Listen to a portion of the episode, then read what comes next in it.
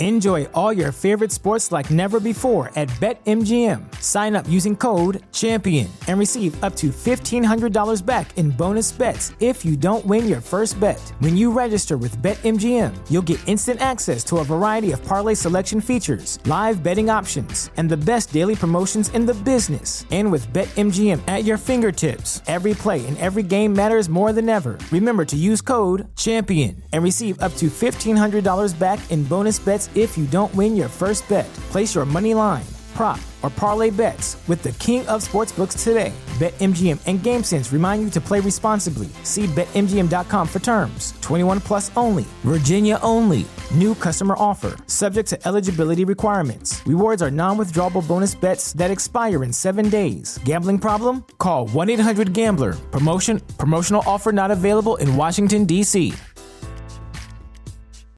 As humans, we're naturally driven by the search for better. But when it comes to hiring, the best way to search for a candidate isn't to search at all. Don't search, match with Indeed. When I was looking to hire someone, it was so slow and overwhelming. I wish I had used Indeed. If you need to hire, you need Indeed. Indeed is your matching and hiring platform with over 350 million global monthly visitors, according to Indeed data, and a matching engine that helps you find quality candidates fast. Ditch the busy work. Use Indeed for scheduling, screening, and messaging so you can connect with candidates faster. And Indeed doesn't just help you hire faster. 93% of employers agree Indeed delivers the highest quality matches compared to other job sites, according to a recent Indeed survey. And listeners of this show will get a $75 sponsored job credit to get your jobs more visibility at Indeed.com slash podcast. That's Indeed.com slash podcast. Terms and conditions apply.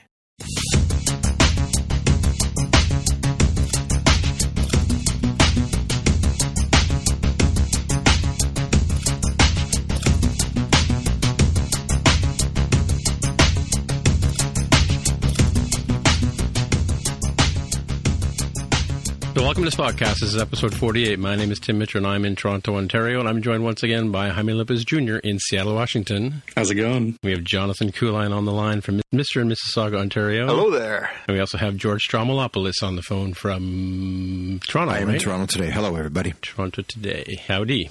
Hello, All right, well, we're eager to get going here. So, Jonathan, do we have any fact check from last week, or is it all mine? Uh, well, actually, I, I did the same process you did and came up with the same two answers. So uh, you want to flip a coin? Um, well, there's three answers here, actually. So, All right. Uh, Um, well, I'll do the first one- first two, and you can do the last one. So Okay, Uh, So uh, forty-eight forty. Last episode, uh, we were talking about uh, the Game of Thrones recap, and we were talking about the crimes of Cersei Lannister, and uh, we were talking about the High Sparrow, and we couldn't quite come up with the name of the actor. It was Jonathan Pryce, played uh, the High Sparrow in uh, in Game of Thrones, of course, great British actor. Uh, and one hundred eight twenty-seven. We uh, we were talking about Alien, and uh, again fishing for the name of the uh, the famous uh, spacecraft from that, which was the Nostromo. right. I think I said Nostromo on the show, but I wasn't I think sure, you said right? that and about four other things, so it's good that you Okay, clarified. Well, Nostromo. yes, the Nostradamus or something. Yeah. Yeah, and we were talking about Wandering Earth last week, and, and I I knew that either Jaime or I had had mentioned it, but I kind of discovered it on Netflix a couple last week, I guess, and uh, watched it. So it was on episode thirty five that Jaime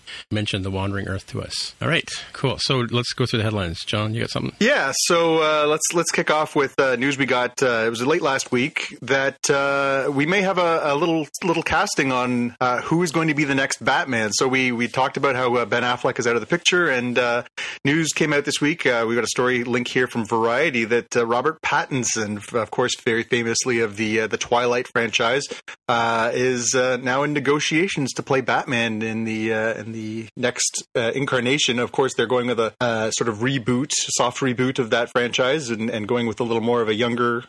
So, uh, what do you guys think of the idea of Robert Pattinson being our Batman? I'm a big fan of that idea. I think it's amazing. I imagine when you say they're going for a softer reboot, it's it, are they trying to do uh, what the Marvel universe did with Spider-Man and just kind of make it a um, a little bit more uh, just lighter? To be honest with you, because the Dark Knight series was the opposite of that. Uh, I think Robert's great because one thing that I want Batman to be is um, a, a bit aloof, and I want him to be quiet, and I want that quiet to be properly earned. And I think Robert Pattinson knows how to do that. It won't take him much work to uh, to be inside his own head and kind of avoid the madness of what's happening around him. Yeah, I think it, it would be good if they could capture a little bit more of the kind of mania that you would have to be to be somebody like Batman. And I, and I could say that I see him playing that maybe better than than a Ben Affleck or somebody like that. He has that sort of more psychological take on the character that, that could be good. Um, but I'm not sure. I don't know. I, I think maybe he just doesn't feel as well. I mean, George, you could tell us you've met the man. He he, he doesn't seem as sort of um, square jawed as that sort of stereotype type of Batman in my mind. Yeah, he doesn't look like the drawing. That is for sure. Um, but I think that what what he's got is the eyes,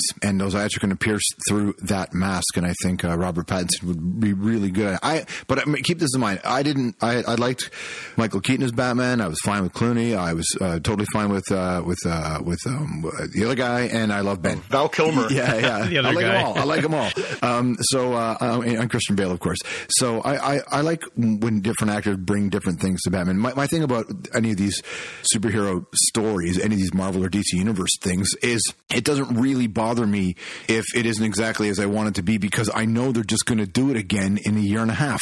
So they're always giving us different versions. It's always being rebooted, and they're taking over ninety six percent of the screens in any particular theater. So there is no business without Marvel and DC.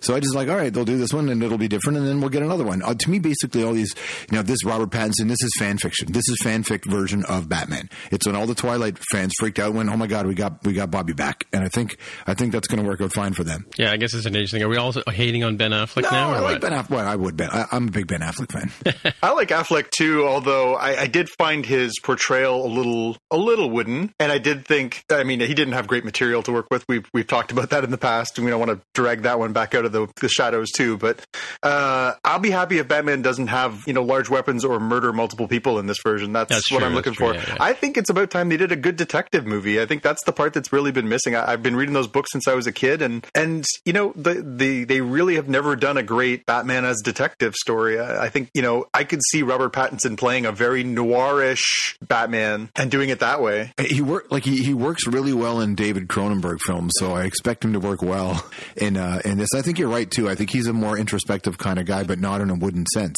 He's thoughtful, and I, and I think that I think it'll just be different if they went for another superstar who, if you think about Clooney and Keaton, Christian Bale's in his own world. That's a whole different series, but uh, Keaton is odd too. But like Clooney and and um, Ben, they're they're stars in the more traditional Hollywood sense, and I don't think Robert is that kind of a star. Even though he was enormous, he's not that kind of a star. Mm-hmm, mm-hmm. And I think that's Yeah. I, I would think of him more as a serious, uh, not not a, a star so much as an actor, right? Like Yeah. the difference. exactly. I, I, feel, I agree with that. All right, all right. What's next, John?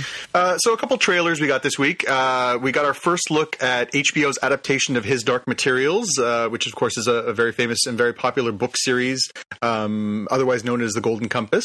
Um, and Ooh, that one, yeah. yeah, it looks really kind of interesting. I must admit, I've never read those books. They are sort of marketed for YA, but I think in that world of YA, like so many other the, the Harry Potters, the Divergence, uh, Twilights we talked about, um, they sort of have a crossover appeal. And uh, to have HBO do the adaptation, you know, it's it's kind of exciting to see what what they could do with it. And the trailer looks really cool. I have no idea what's happening in it, uh, but I know from looking at it that it looks really cool and atmospheric, and I know that there's a, a really good list of actors in there as well. So I I think it looks pretty cool. Have you guys had a chance to give that a look? Um, yeah, I saw this. I, I want to say when I streamed the finale of Game of Thrones, I think this is the trailer that showed before That's it, right. uh, or maybe immediately after or something. And uh, I immediately noticed uh, this is going to fact check or, or real time follow. Uh, X23 from Logan That's was. exactly right. Dafne Keen. Well, there you go. No fact check now. Real time follow.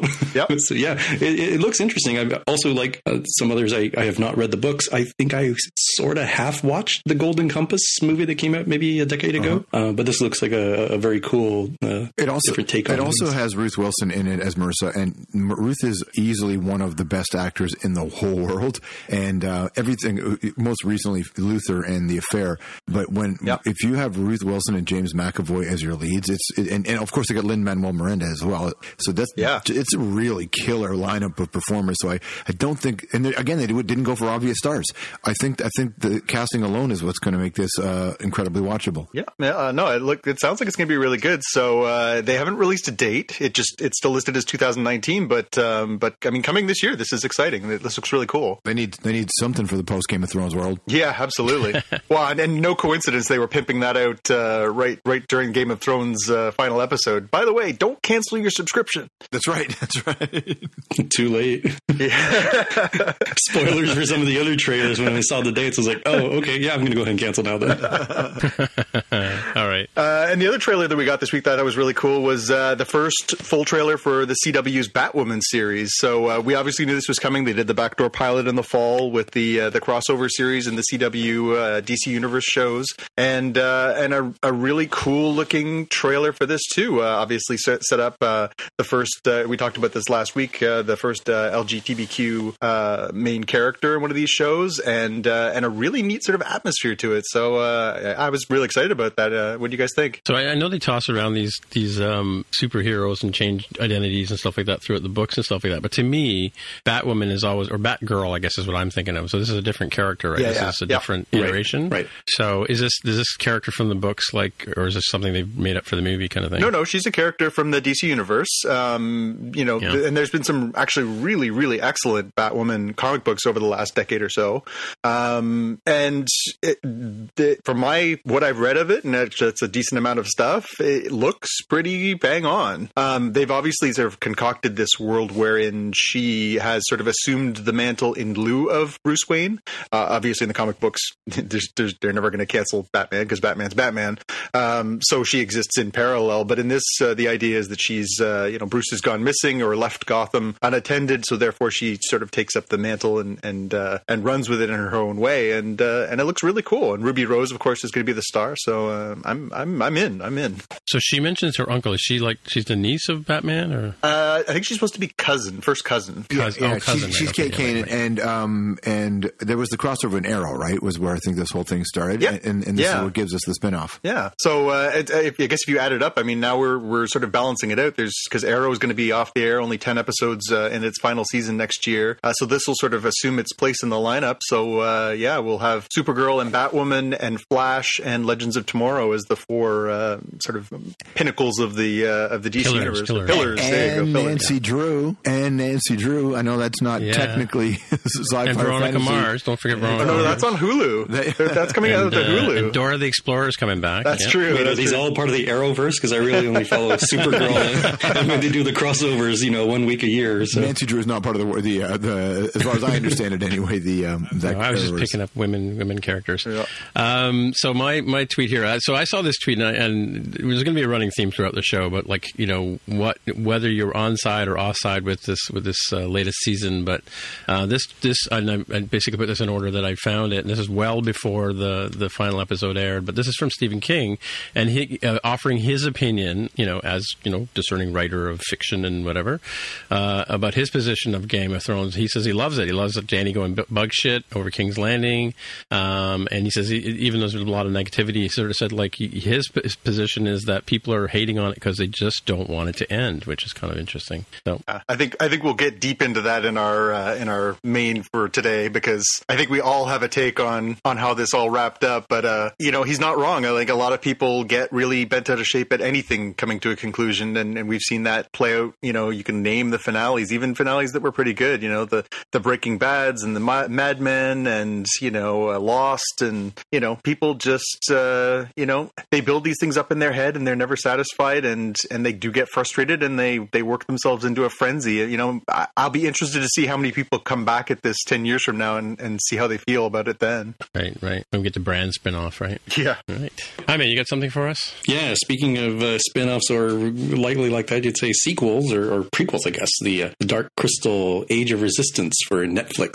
We have uh, we have some photos and and they look great because it reminds me of exactly what I saw from Jim Henson's Creature Shop way back in the eighties. Yeah, And this is coming out this summer, right? I August. Ooh, that's a good. Sorry, oh, thank you, thank August, you. Yeah, yeah. I couldn't remember when, but it looks like like it's pretty spot on. Hopefully, you know, if this is a good sign that they're going to capture the spirit of that movie. Alicia, Classic. Alicia Vikander, Simon Pegg, Helena Bonham Carter, all part of it. And I agree, those photos looked amazing because we don't ever get to see that. Um, everything is That's so all, heavily CGI now that when you when you look at some of these these these models and these characters, you're like, wow, this is a throwback. This is going to be really fun. Yeah. hmm hmm Yeah, it's such a distinctive vision. Like there really has not been. I mean, maybe Labyrinth a little bit because of the same creature house, but boy, it really has a unique look. It really takes you to that universe right away. Yeah. Yeah. As excited as I was before, it, just a little more, and the more they show, the more I want. Yeah. Now I have to go back and watch Dark Crystal. I don't even remember what it was about. I mean, I vaguely remember, but yeah, I, I might have it here in three or four different formats if you want to borrow yeah, one. I'm sure. Can I, Or can I, it out, I would like the laser disc, please.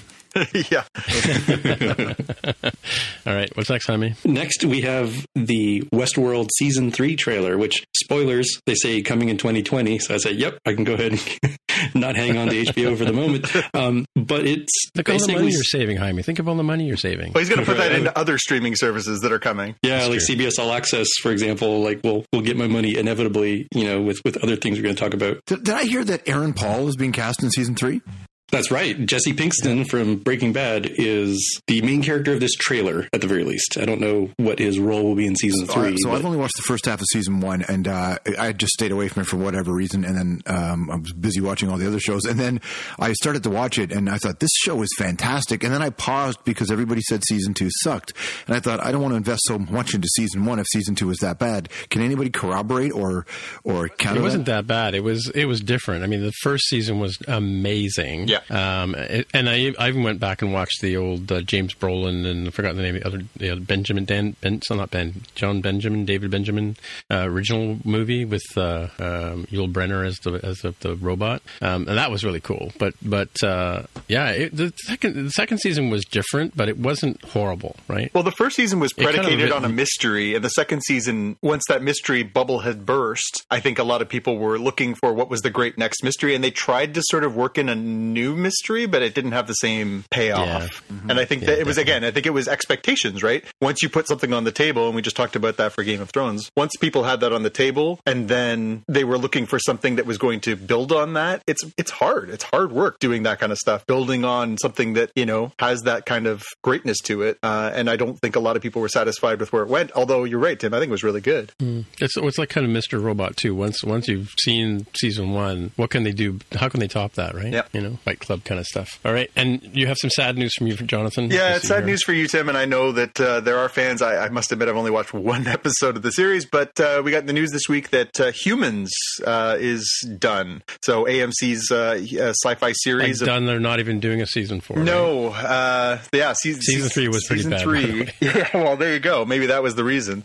Uh, but yeah, they, we got news that it's not going to be back. Uh, so I guess it's been airing on uh, Channel Four in the state in uh, the UK as well, and uh, so they've decided not to not to put any more money into that. So it's done. Yeah, it was a good show. I really enjoyed that. Yeah. Did you enjoy all of it or just parts of it? Well, like I said, the the first couple of seasons were really good, um, but you know, and, and the, the characters who the, the actors who play the robots were really really spot on. Even even the girl, the one who's the girl from um, Black Panther, the the crazy scientist sister. She played. I think I told Oh, you she Letitia played, Wright? Yeah, she played a kid that was so enamored with the robots that she actually you know kind of identified with them so much that she even wore blue contacts and became like acted like she was a robot kind of thing or a human, whatever they call them. Hmm. yeah, yeah. But yeah, read- and it was. It, I read that they were always trying to find their identities, and th- I think that was who they are and their creator and all that kind of stuff. And it just it got kind of weird, you know. I, I I read the quote from the of the creators who said that uh, he recognizes that there were some cliffhanger endings and that there were a lot of threads that were left hanging. So maybe one day they'll be able to fix it uh, and answer those questions. And they asked that if anybody out there had any money, I think they, they said a few million quid,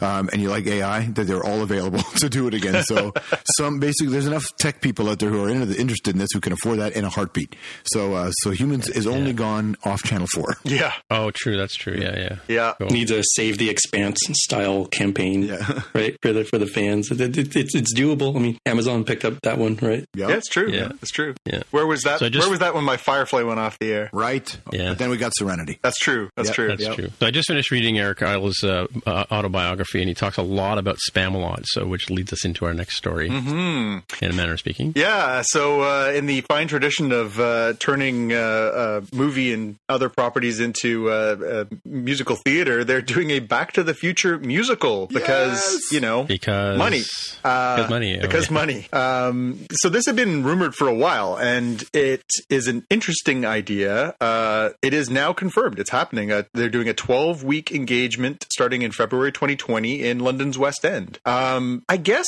if you think about about it, the movie does certainly have a lot of musical cues. Obviously, the Huey Lewis songs are very uh, key. Yeah, Johnny B. Good. Yeah, and the Johnny B. Good piece, and the you know the dance scene at the end between uh, his parents. There are certainly musical cues, uh, but I'll be curious to see how they roll that whole thing into a an entire musical. Uh, any thoughts on whether that would make your radar for something to go to the theater for? I, it's. I mean, it's so it's Alan Silvestri who did who composed the original in Back to the Future, but it's also Glen Ballard, uh, who's an incredible songwriter who is working with Alan on this. So I, I think it's going to be neat just to watch them reimagine some of this because um, they're next level. It is Bob Zemeckis and and, uh, and it's also uh, Bob Gale who are putting this together. Yep. Um, uh, so, which I think is not, didn't they try to do this a bunch of years ago and couldn't get it? They did, yeah. They they had talked about it in 2012 that it was something that they were working on, and then they actually scheduled it a, a premiere date, but it never happened, and it had sort of really been off the radar. I think everybody thought that idea was dead, and then it popped up this week as not only is it being resurrected, but it's being resurrected in like eight months. So Wow. that's a pretty dramatic change from where they left it. dude. Can you, it's uh, playing in Manchester, I think, right? And then, and which Yeah. is one of the great musical cities in the world. So I, uh, I can't wait to see who will pop on stage. Maybe they'll have guests like in Toronto when they do the Nutcracker, and Yeah. uh, they have all these strange guests appear in the party scene. This is what I'm hoping for in Manchester. Shaun Ryder, Noel Gallagher, Liam Gallagher. I think this is going to be great. Just not at the same time. You can't put Oh. them on the stage at the same time. That is certainly true. Well, yeah. Yeah. Well, again, who knows? There there have been a lot of hits made out of these things, these other properties, and I guess the investment of all those those key players, it could be good. Yeah, and it's Olly Dobson, right? So Olly was in uh, Bat Out of Hell. Um, Mm-hmm. So, uh, so this person knows how he knows how to do this. That's playing the Michael J. Fox role of uh, of, of Marty. So clearly, uh, it is really high power talent. And I've Mm-hmm. seen I've seen a bunch of these musicals where they've recreated uh, IP, and uh, most of them have failed. This one I think is actually going to be really fun. And I, I just saw um, Mike, Michael J. Fox the other day, and we were talking a bit about it, and uh, I, they think it's cool. He thinks it's going to be cool. Nice. Uh, our next bit, this dropped today, so I don't know if you guys had a chance to look at this. So uh, we got this information from Vanity Fair. Vanity Fair dropped, and they do this. It seems every movie that comes out, Star Wars movies coming out, they send Annie Leibovitz to the set. She takes portraits and does set photos, and then they do uh, the sort of insider scoop piece on what's going to be some of the things going on in, in the new movie. So they're doing this for, uh, of course, the, la- uh, the the the last Skywalker. What's it called? Rise of Rise of Skywalker. Skywalker. I want to call it Last Skywalker. but That was the last movie. Last Rise of The Skywalker. Rise of Skywalker. Some Return of the Son of Skywalker. yeah, exactly. Um, and so the pictures are beautiful. I don't know if you guys have had a chance to look at those. Of course, Annie is one of the most talented photographers in the world. Uh, but there's also kinds of little bits of news in here. So you know, they talk about you know, uh, you know they talk to uh, Isaacs. They talk to uh, Adam Driver about you know what's going on in in uh, Kylo Ren's head. They talk to Daisy Ridley about you know Rey's journey. Um, we got some clarity now. We know that it takes place a year after the events of Last Jedi. Uh, so you know some interesting stuff mixed in here with some some pretty cool photos, and then uh, some pictures that sort of show some new characters and some new locales. Uh, it- it's a nice little little little sneak preview. Sure. So it looks like I have to buy several different covers, and Yeah, of course you do. as usual. Yeah, yeah. What did you guys think of all this? Uh, there's some the, the weird horses seem to be back. Weird horses. Where's that? Uh, if you scroll down in the link in the, that I put in the show notes, if you scroll down, there's a picture of Oh, yeah, uh, John them. Oh, Boyega yeah, and um, and another actor and her name. That woman with the name. Yeah, who are uh, riding these sort of weird horsey beasts with tusks. Uh, yeah, it's it's again. I mean, the visuals look really cool. Um, there are some sort of little sneak previewy stuff in here, but uh, is it whet your appetite for anything more, or did you know you guys are? I don't have to ask the, the three of you. You guys are locked for tickets anyways. but uh, do you think that uh, anything in here intrigue you? I just think it's interesting that they came back so quickly because they thought they were going to put the whole Star Wars universe on pause for a moment uh, after Solo, and uh, I guess they felt like they very quickly hit um, saturation in the market. But I talked to some people who are who are closer to it all, and they realized that the studio just really messed up the the, the Solo launch, and they think that if it was done a little bit differently, that that movie uh, would have had a bigger audience, and then they would have maintained the output pace that they were on. And so there were a lot of people people who thought that Star Wars would just pause for a moment. Um, Yeah. And something changed internally, clearly, when they realized that, they, that, that they, there's a market and an appetite for this now. But we've talked about it on this uh, pod before about the idea of sort of Star Wars exhaustion, the idea that they're rolling Yeah. out a movie a year as opposed to one every three years, the way that they had over some of the other uh, parts of the franchise. George, what, what do you? What's your take on the idea that it's too much of a good thing? I don't think it's. I think if your quality is high, you're you're gonna just continue to do it. You know, I mean, how many Spider Mans have come out? Even you know, the the Spider Man universe has changed dramatically. Watching the Avengers thing, I I personally uh, am fatigued beyond belief on, on most of it. Um, uh, what I'm looking for now is something really different. I think the conversation around Logan showed that there was an appetite for a different kind of film, and I do I don't think Star Wars did different enough, and I think that they kind of fell behind the Guardians and the Avengers plan, which was the, these were funnier movies. The audience wanted the same kind of thing. Star Wars didn't deliver that, so I think that Star Wars has got to find a way to keep up because that's what people want to see currently if they want to play in that space.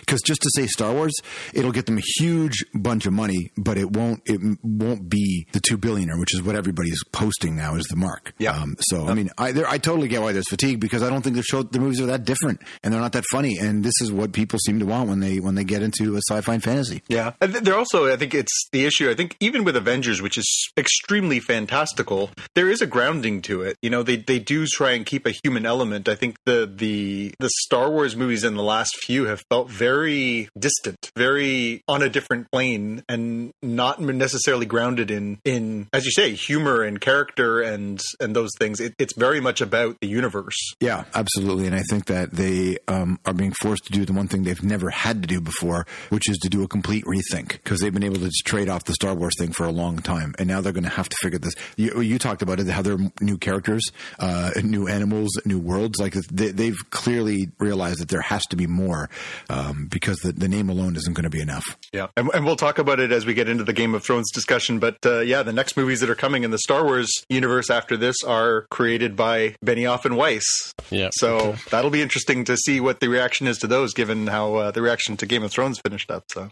uh, a couple more things just to wrap us up on our headlines. Uh, this one made me laugh. So we're getting promotion for Stranger Things season three, and one of the things that they're doing is some promotional crossover. So apparently these are not uh, cash changing hands. They're not necessarily product placement.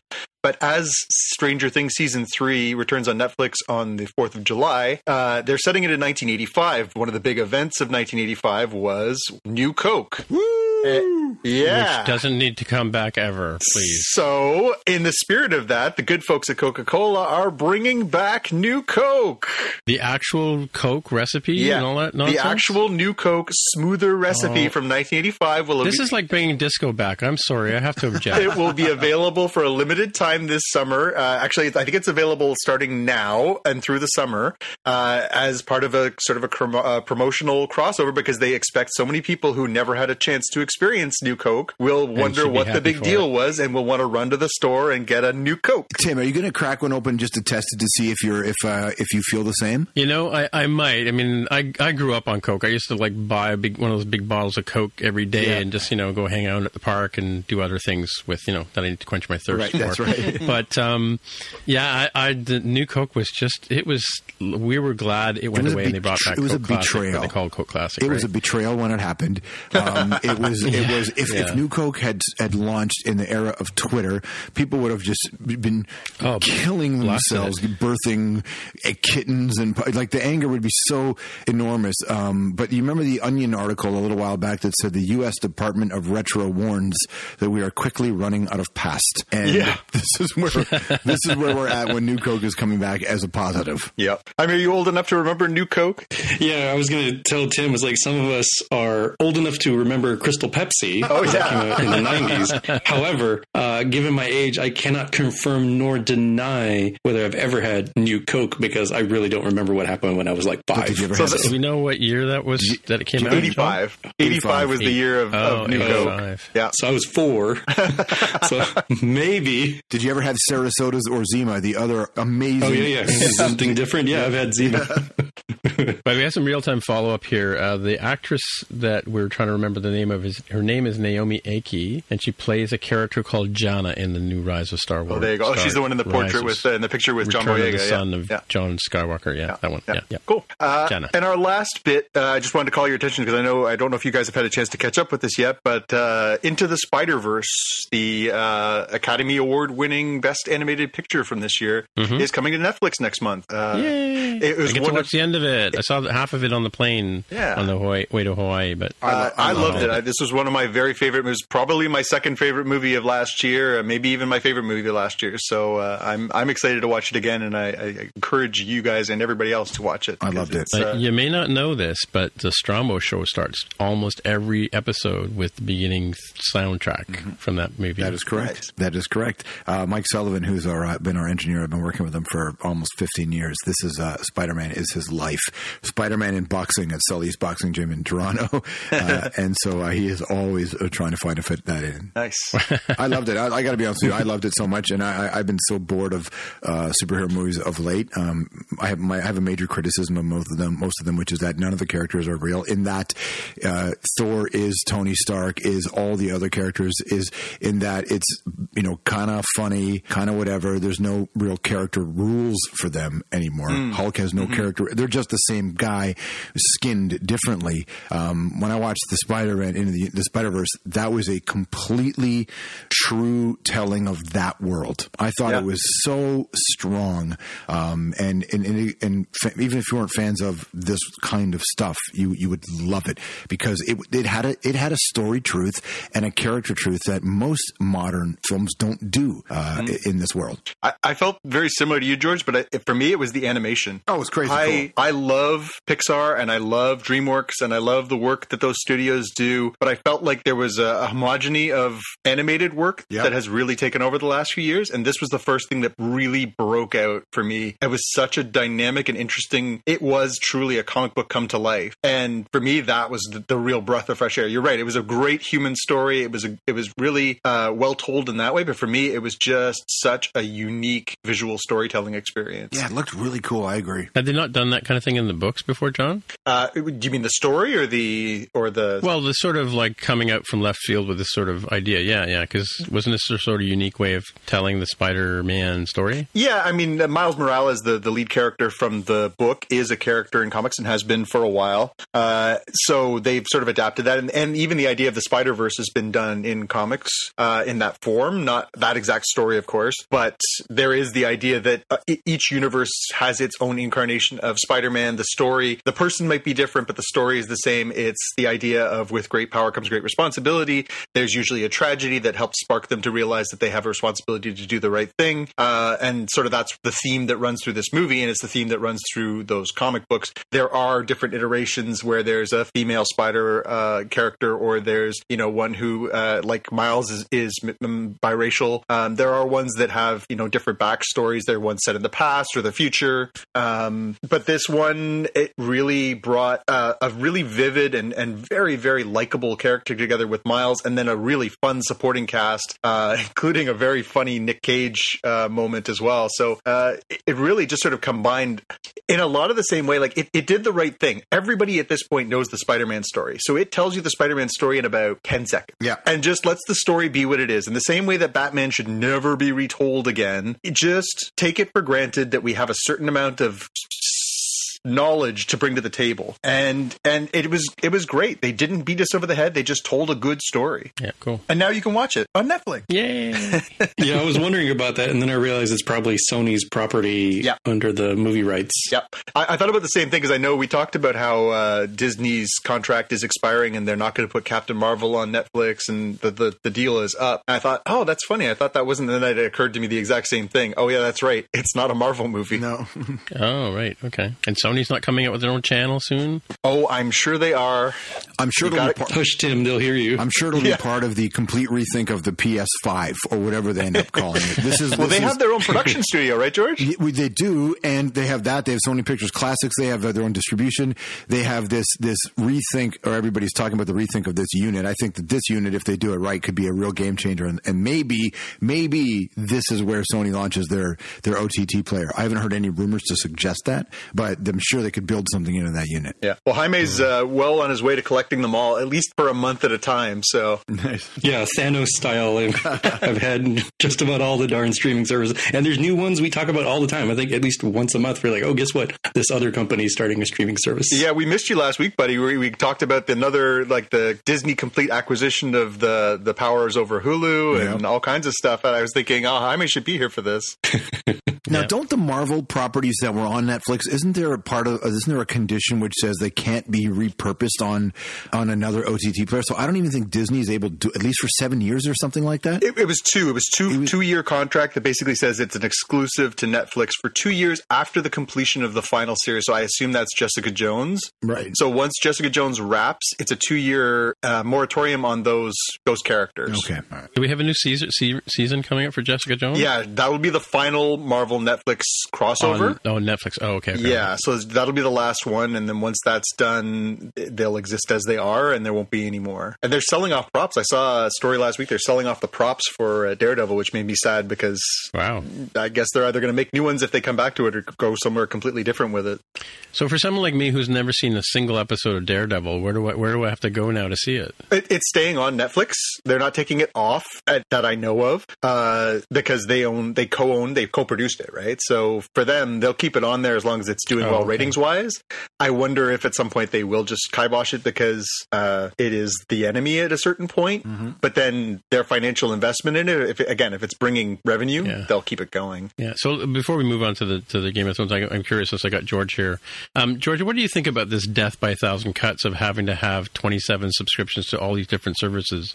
You know, we all wanted our we all wanted our cable services to be a little bit more open in terms of what we could watch, but now it just seems like we're going to spend way more money on TV shows than we were before. We we and we always were guys because um, in Canada especially all the TV players who were losing audience on network are also the same people who control your access to the internet. They're, they're all the ISPs. So they were never in a million years going to let us get away with anything. And everybody started to champion uh, the idea of a la carte cable. But this is all this is is a la carte. And if you start looking at the, the new prices for Netflix, they went up like three or four bucks, right?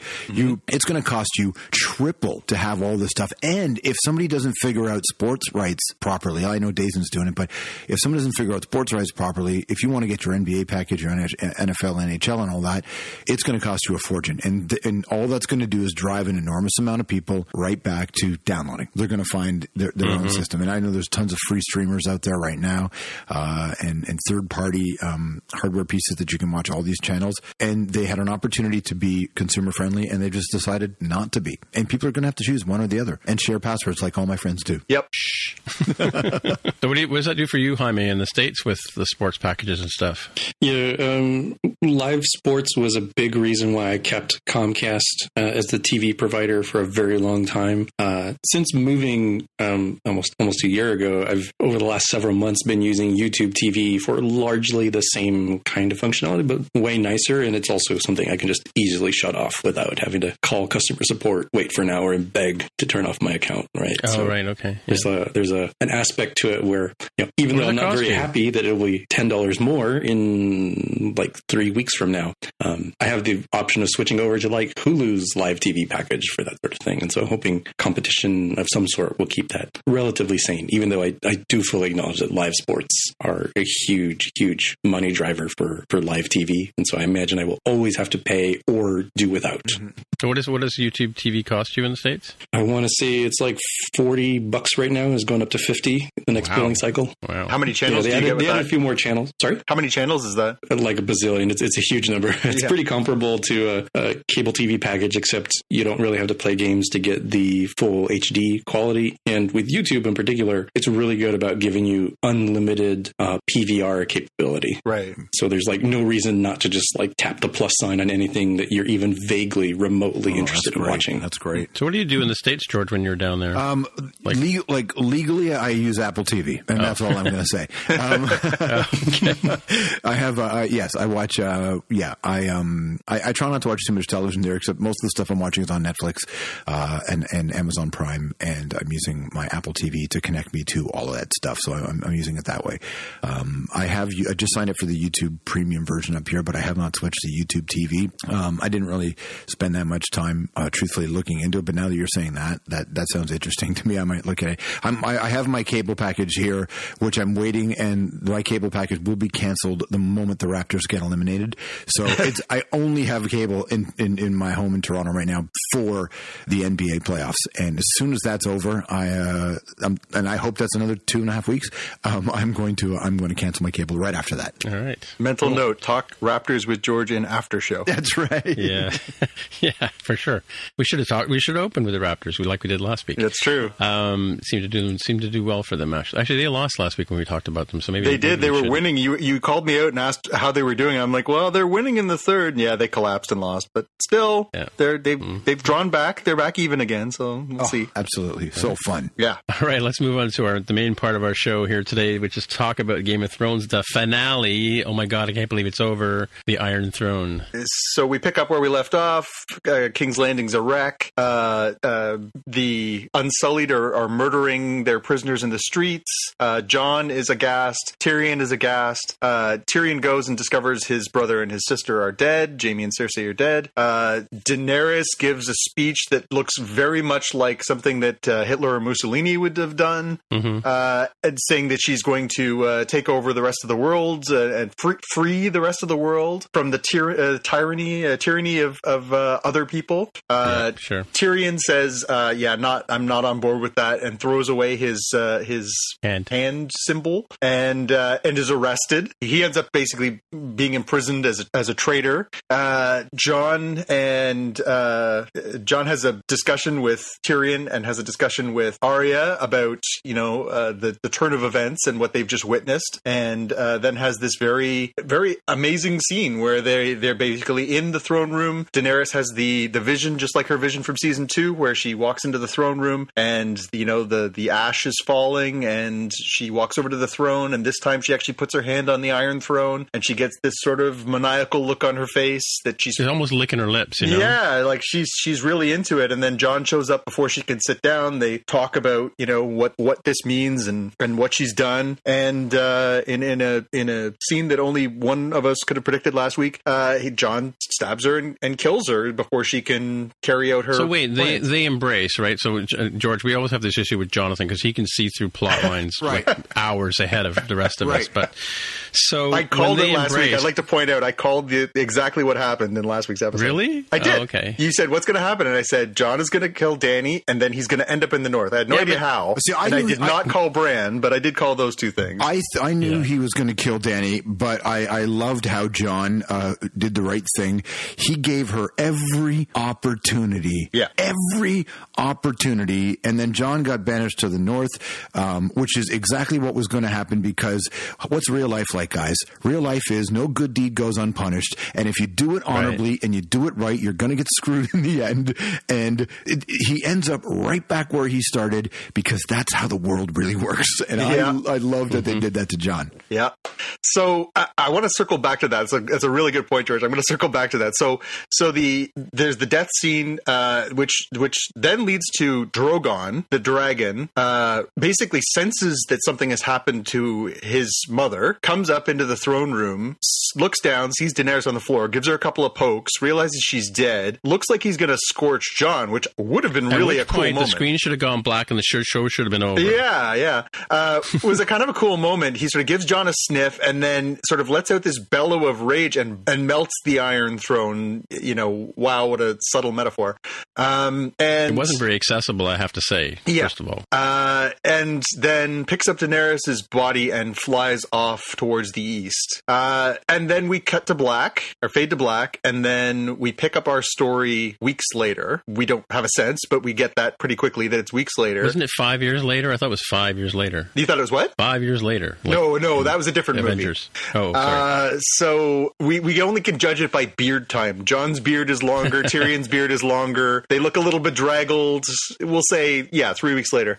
Uh, the idea is that all the lords and ladies of uh, Westeros have gathered in the dragon pits to discuss what's to be done with Jon Snow and what's to be done with Tyrion and how they decide what should happen to the throne now that uh, both Cersei and Daenerys are dead. And uh, so they have this discussion where somehow Tyrion, who is a prisoner of uh, of Grey Worm at this point, he somehow is the one who ends up deciding how the the the king is chosen. Yep, yep. By sort of saying, you know, yeah, we should, you know, we should all meet like this. We should have a discussion, and he basically uh, proclaims that that whoever has the best story should win, and that Bran Stark as Bran the Broken should be the ruler of the kingdoms. Uh, so they have the little, you know, discussion. There's some good. Know, we'll talk about some of the little side conversations there afterwards, but they have some good little side conversations, and then they all agree, with the exception of Sansa, who says, uh, you know, I agree that he should be the king, but not of our area. The North will remain independent, and so she at that point is essentially declaring herself Queen of the North. Uh,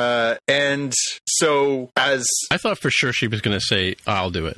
yeah, well, there was a yeah, again. There's a funny moment. We'll talk about that with her uncle, and and there's Yeah, some there's yeah. some good stuff in there to get into as we as we wrap this up. But uh, so uh, Bran, of course, uh, they nominate him. He accepts, but his, he accepts on the condition that Tyrion is going to be his hand, uh, because as George said, no good deed goes unpunished. Mm-hmm. If you're going to make me the king, then you get to be my hand. Uh, and then we sort of fast forward into this. You know, now you know they're rebuilding King's Landing. Everybody's moved in. I don't know how much more time is supposed to be in there. Uh, and uh, they basically are, are into a into this what's the what do they call it in Wayne's World the happy ending the very happy ending they basically give everybody a happy ending so Grey Worm sails off with the Unsullied for Naath uh, Tyrion reorganizes the King's Council with uh, Brienne and Bronn and Davos and Sam are all on the new council uh, Sansa gets to go up north and she becomes the queen Arya goes off to explore and uh, and Jon as his punishment for uh, murdering the queen is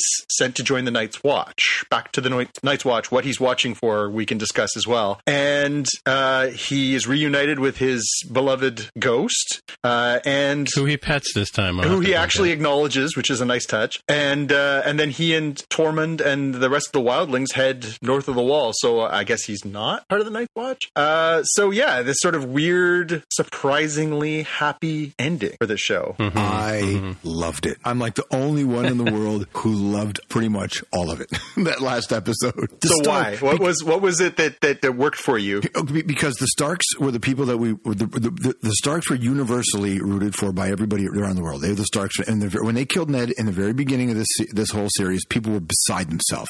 And all the Starks had these incredible journeys. They went through incredible pain, and in the very end, the Starks are the ones that should rule above all because they're the right family, and they did it.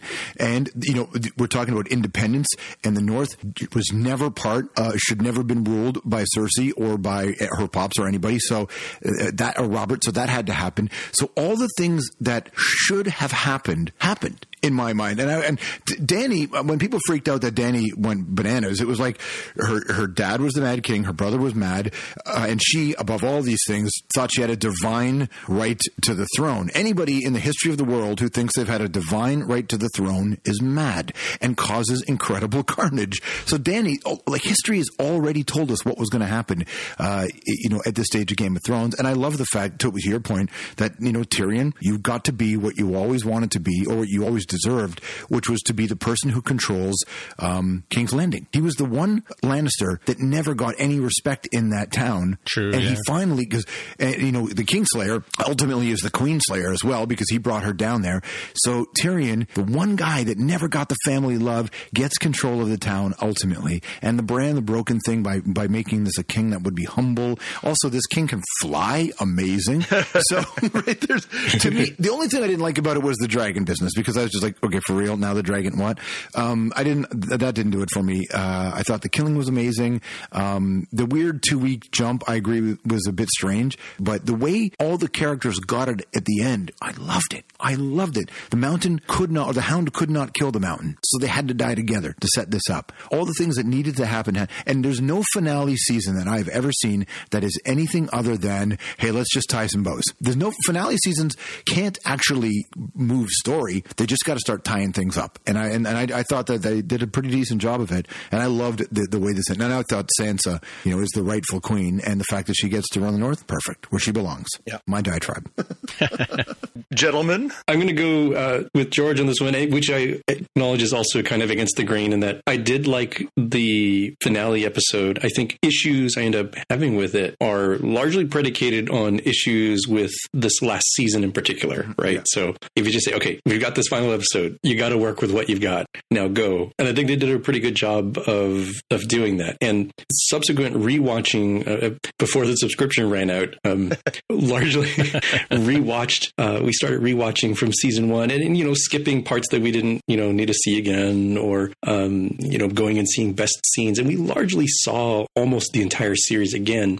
And rewatching it in sort of semi binge mode, it's like, oh, yeah, they actually spend a lot of time showing us Bran's opinion about stuff really early on. And so the, the coming out of left field for Bran is really only if you haven't been rewatching these things, which I admit I haven't, right? I have not like done the seasonal re-binge like like some folks do, right? Like every season that comes out, they start watching all of them again. And and I think I appreciated Bran uh, Bran the Builder here and Bran the uh, Bran the Broken as um, being the right choice for many of the reasons that were talked about here. Yeah, it's interesting.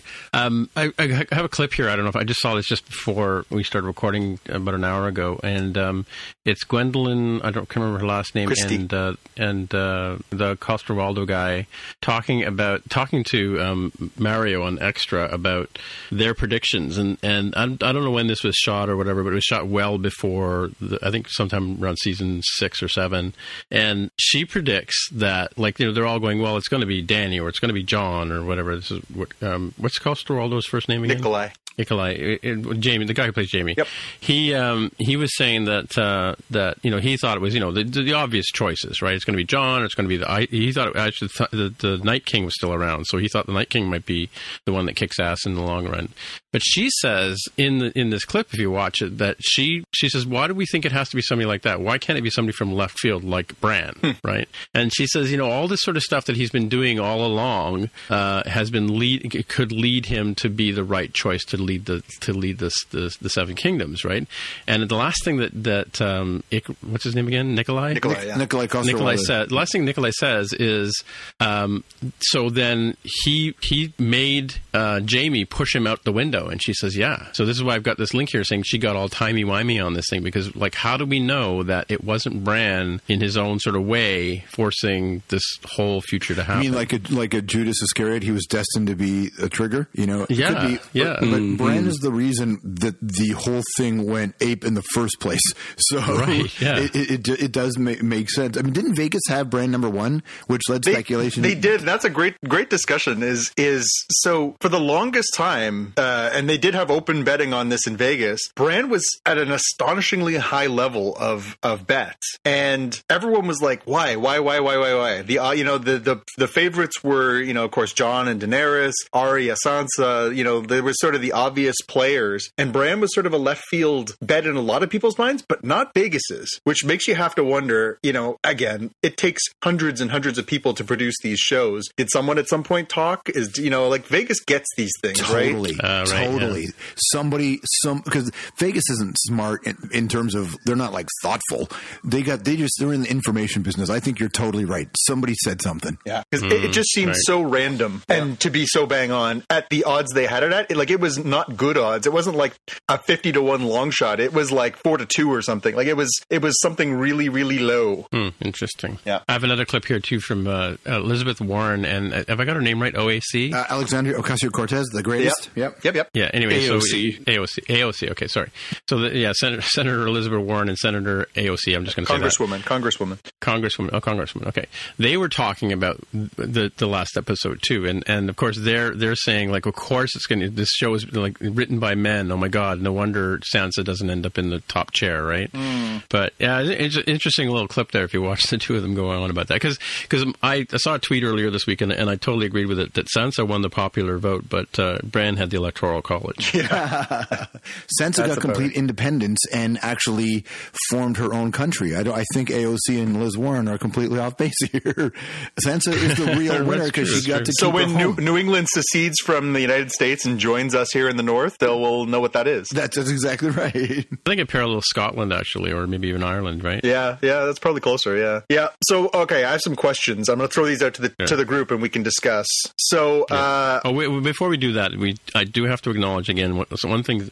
The best, my the, my favorite moment in this entire thing. Hmm. There's a couple of favorite moments, but my favorite moment in this entire thing was when the uncle gets up and says, Yeah, yeah. I have the most experience at this. I should be the one running." And and and Sansa says to him, "Uncle, sit." Yeah. And he looks over at everybody else, and they're all looking around. They're laughing not- at not- him openly. not making eye contact. And then she just she with her head, she gestures to the chair and she tilts down. Yeah. Typical, like that's a mother would do that, right? Yeah, So yeah. that was my favorite scene. yeah, This is amazing.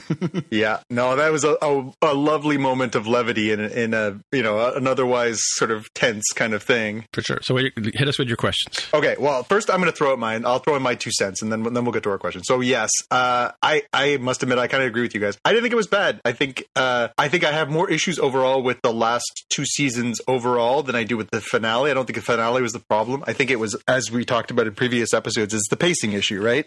We knew that uh, Benioff and Weiss have other other work to do. We know the actors wanted to get on with it. HBO would have taken ten more seasons of this if they could have, uh, but the reality is that you can't stretch those things out. Actors don't want to work on the same projects for this long, especially the ones who have established themselves as you know now A-list stars. They want to go do other things. Uh, so we were going to get where we're going to get. We're going to get a seven se- seven episode last season. We're going to get six episodes this season. It's impossible to properly capture the turns of events that they had, adequately explain how Daenerys is feeling, and not have it feel rushed when you know there are whole seasons about it taking somebody from point A to point B in previous seasons to have somebody turn on a dime on some of these things. We were never going to be totally happy, and so that would be my only sort of mark against this whole series and the, its final episodes is that I could see why people are frustrated with the decisions that people made and the accelerated timeline. Yes, it makes it seem very rash or sudden or unexpected, but again, if you follow the through line, especially as as you know guys were talking about going back and watching the earlier episodes and watching how Daenerys acts, how Bran acts, how Jon acts, their their conclusions are true to who they are from the beginning of the series onward. It's not perfect, but it's damned good. Mm-hmm. Hmm for sure. We have to wait for the extended box set. I'm sure there's like a lot of cutting room stuff, like you know the reaction to the Sansa and, and um, Arya learning about Jon and all that kind of stuff. We didn't see that. Yeah, and again, it's it's some of those things they probably just didn't do because again, you know, if you've only got 80 minutes to tell a story, you know, they the highest quality, like this is some of the best television that has ever been put on television as far as Agreed. filmmaking. The- These people made mini movies every week, especially this last couple of seasons. This is television on a, on a scale we've never ever seen before. And we've also we're in the the era where everybody in the audience thinks they can write it better, and because of Twitter, everybody goes bonkers, and they and they try and they create these bullshit momentum waves uh, because we're in an era where people just want to tweet while they're watching a show. Yep. That- I think Yep. that's what I think. this was uh, my friend Bob Ackwitz uh, said today that he thought that Game of Thrones um, was the first television series that turned the audience into auteurs, where everybody, Absolutely. yeah, everybody felt like, well, they would have done it differently, and and I get it, but I, I, I'm with you. I don't think that anybody else would have got the the only finale I've ever seen that's been perfect in my estimation has been Breaking Bad. Breaking Bad, absolutely. You know, that was I thought, and Mash, yeah. of course, but Breaking Bad was amazing. Uh, but Game of Thrones, oh, you're right. How could they have? Ti- how else could they have done this? Yep, yep. The only thing that caught me off guard about this finale as a finale was that it did not end in more tragic fashion because Yeah, yeah, yeah. that's what this show has always been about subverting expectations. I guess the subversion in the grandest scale is that Jon decides he has to kill Dany, and so they felt that was sufficient as far as subversion, and they gave everybody else a very happy send off. That is my only surprise in all this is that we didn't get more tragedy. The fact that they actually gave Bronn Highgarden, the fact that they actually gave Sam his dream job of being a maester in in King's Landing, the fact that you know so many you know uh, Brienne gets to be the captain of the King's Guard, you know that every you know Sansa gets her crown, Jon gets to go live in in the North with the people he loves and live the kind of life he wanted. I'm surprised that everybody got so many happy endings for a show that was constantly. Mm-hmm. And we talked about the term last week, Tim, agony porn at times. Like it was, Yeah, yeah. it was hard to watch some of that stuff. So that's my only sort of surprise in all this is that we didn't end up with more, and that person died of dysentery two weeks later. Yeah.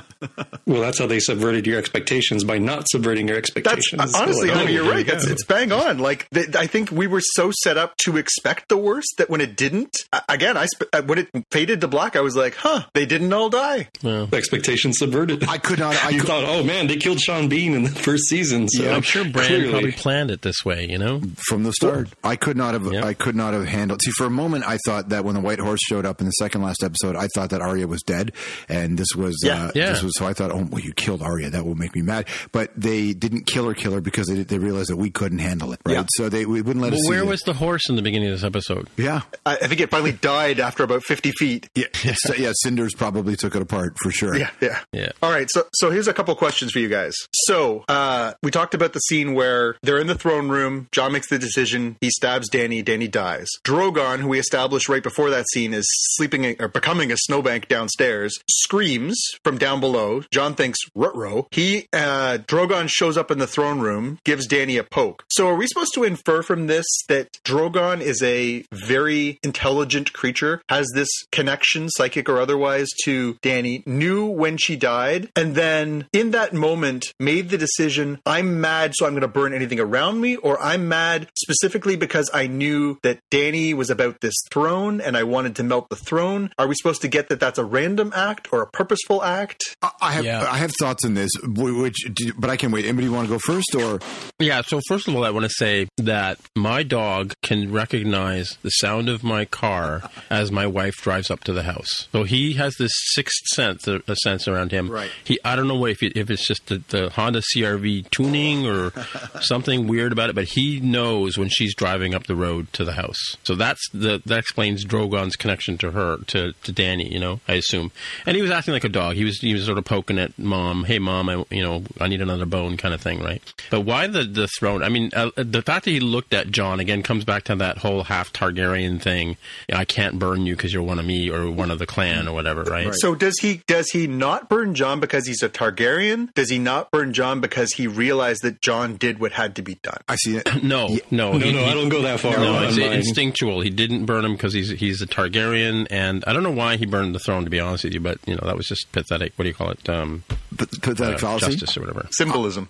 I, I I think there's two ways that I would look at this, which is that that Drogon, which is the laziest name ever for a dragon, Drogon, um, uh, either looked at the throne and said, "If she can't have it, nobody can." Right. Right. The other part of me is that Drogon did not probably looked at it and went, "That that throne is why she's dead. Her chase for that throne is why she's dead," and that was his mm. final way of of just kind of again wiping that off and then taking her away. I think I think that that, that dog was intuitive. Yeah, so this this leads me to a, a sort of a reflection. So if we're to infer that he's that intelligent, which I don't, you know, I think in, in previous works of fantasy fiction we've established that dragons can be very intelligent. I guess it makes me think back to the previous episode where she was like, "Hey, let's go torch some children and and people like that." Is are we supposed to infer from that that he was on board with the torching of the children and the people, or that the, he gave no active thought to that? Was he just obeying? Or was he following orders? Was he just following orders? I think like a dog though, he's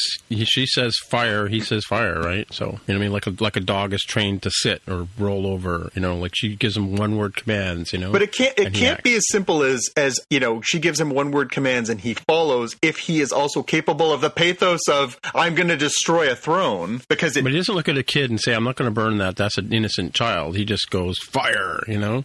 So I don't really ascribe to the uh, more intelligent dragon theory here, but let's follow it since it's been brought up. If we follow the more intelligent dragon hypothesis, um, I think Drogon, given his actions throughout the series, is clearly on board with murder and mayhem. Like it's part of his whole being and distinguished him from Viserion and Rhaegal, who didn't cause as many problems as he did. Right? He was the dragon who like flew off and like killed kids and and, and sheep and stuff, and Daenerys couldn't even get a hold of him and control of him for a while. He's he's the rebel. He's the Anakin Skywalker to her Palpatine of like kills. But by Yeah, that I'm- I'm rationale, pretty okay wouldn't he have been the one most likely to look at Jon and say, "You just killed my rider. It's it's it's go time." I, I'm not even sure he he knew that. Like, if we go the the the smart dragon route, then yes, I think he would know it, and which is why I don't go down. I think, oh, he's more like uh like Tim mentioned, like like a dog, where like he knew somehow whether it's yeah, yeah. magic, empathic, or just like, hey, I've got this freaky sense that something bad. Let me go see what's going on with mom. He goes, he's like, oh my gosh, she's dead.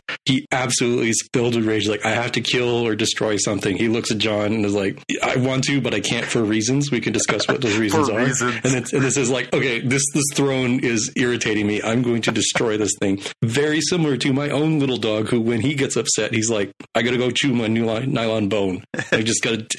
This misdirected aggression has to be taken out on something. And Jonathan, you own a dog. Like, don't you know that uh, you train your dog in one room, he goes into another room, that all the, all bets are off whether he'll follow the training.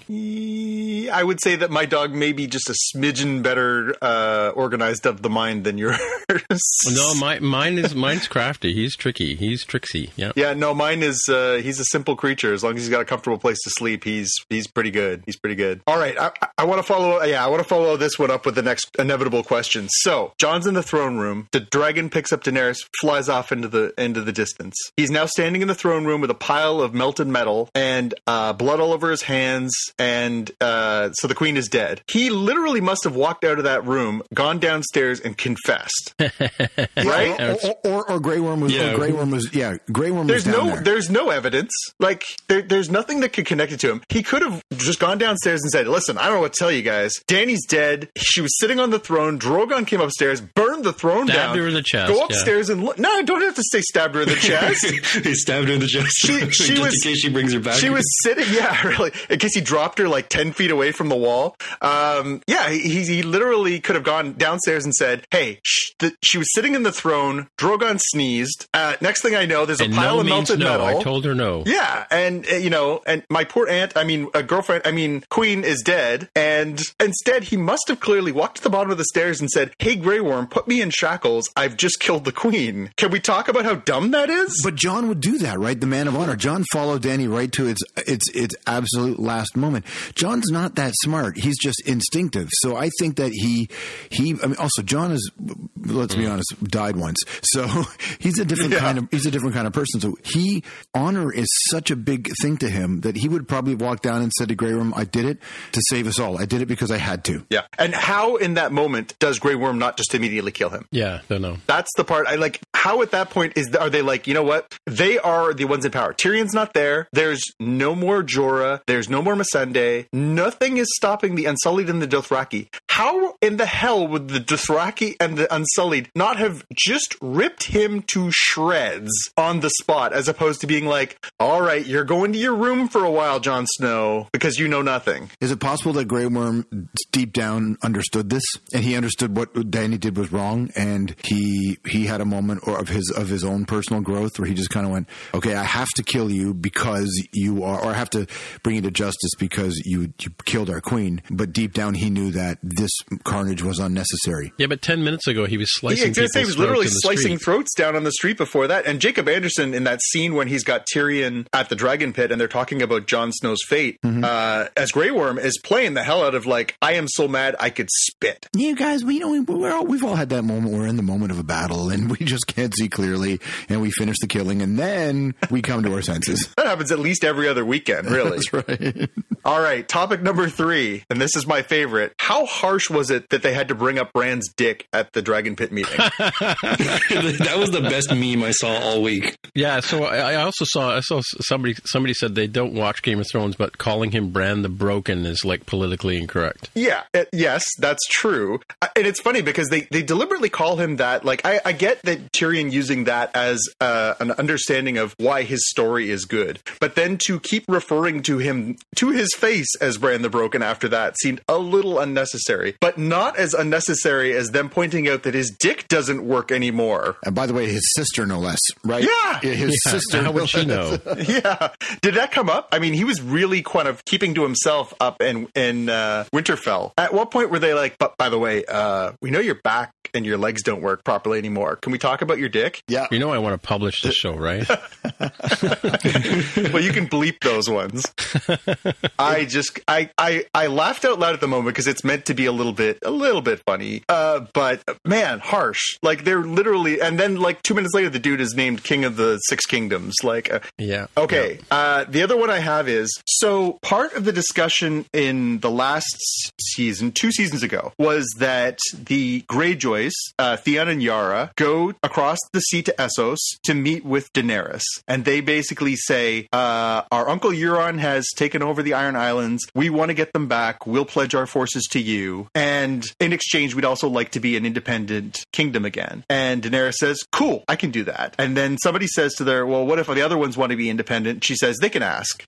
so then we get to the dragon pit, and they're having this discussion about who should be the king. And Sansa says, "You know what? I'm out. I don't want to be part of your party anymore. I am the queen of the North. I'm out." How at that point does Yara not also stand up and go, "Ditto"? And the Prince of Dorne, which if if anybody has read the books, Dorne was the longest holdout in joining the Seven Kingdoms. They lasted a hundred years after everybody else, and actually fought so hard that they got to keep the honorific of princes and princesses of Dorne, even though they are they are part of the they are subjects of the kingdom. How did they not all in turn stand up at that point and go, "Hey, how about we just dissolve the kingdom?" True. Yeah. That's a good point. I mean, uh, maybe because they didn't all um, feel the way Sansa did about the North, the North that they thought was special. Um, that's my only thing. But you're right. Otherwise, I, I can't think of a good reason why they wouldn't, except that uh, they put so much energy into developing Sansa as the future queen that uh, they didn't put enough time into that. They didn't develop that part enough. Yeah, it just feels like it feels like one of those sort of glaring plot, plot holes that we'll never get a real resolution to. I imagine uh, George R. R. Martin, when he when he if if if he finally finishes his last couple of books,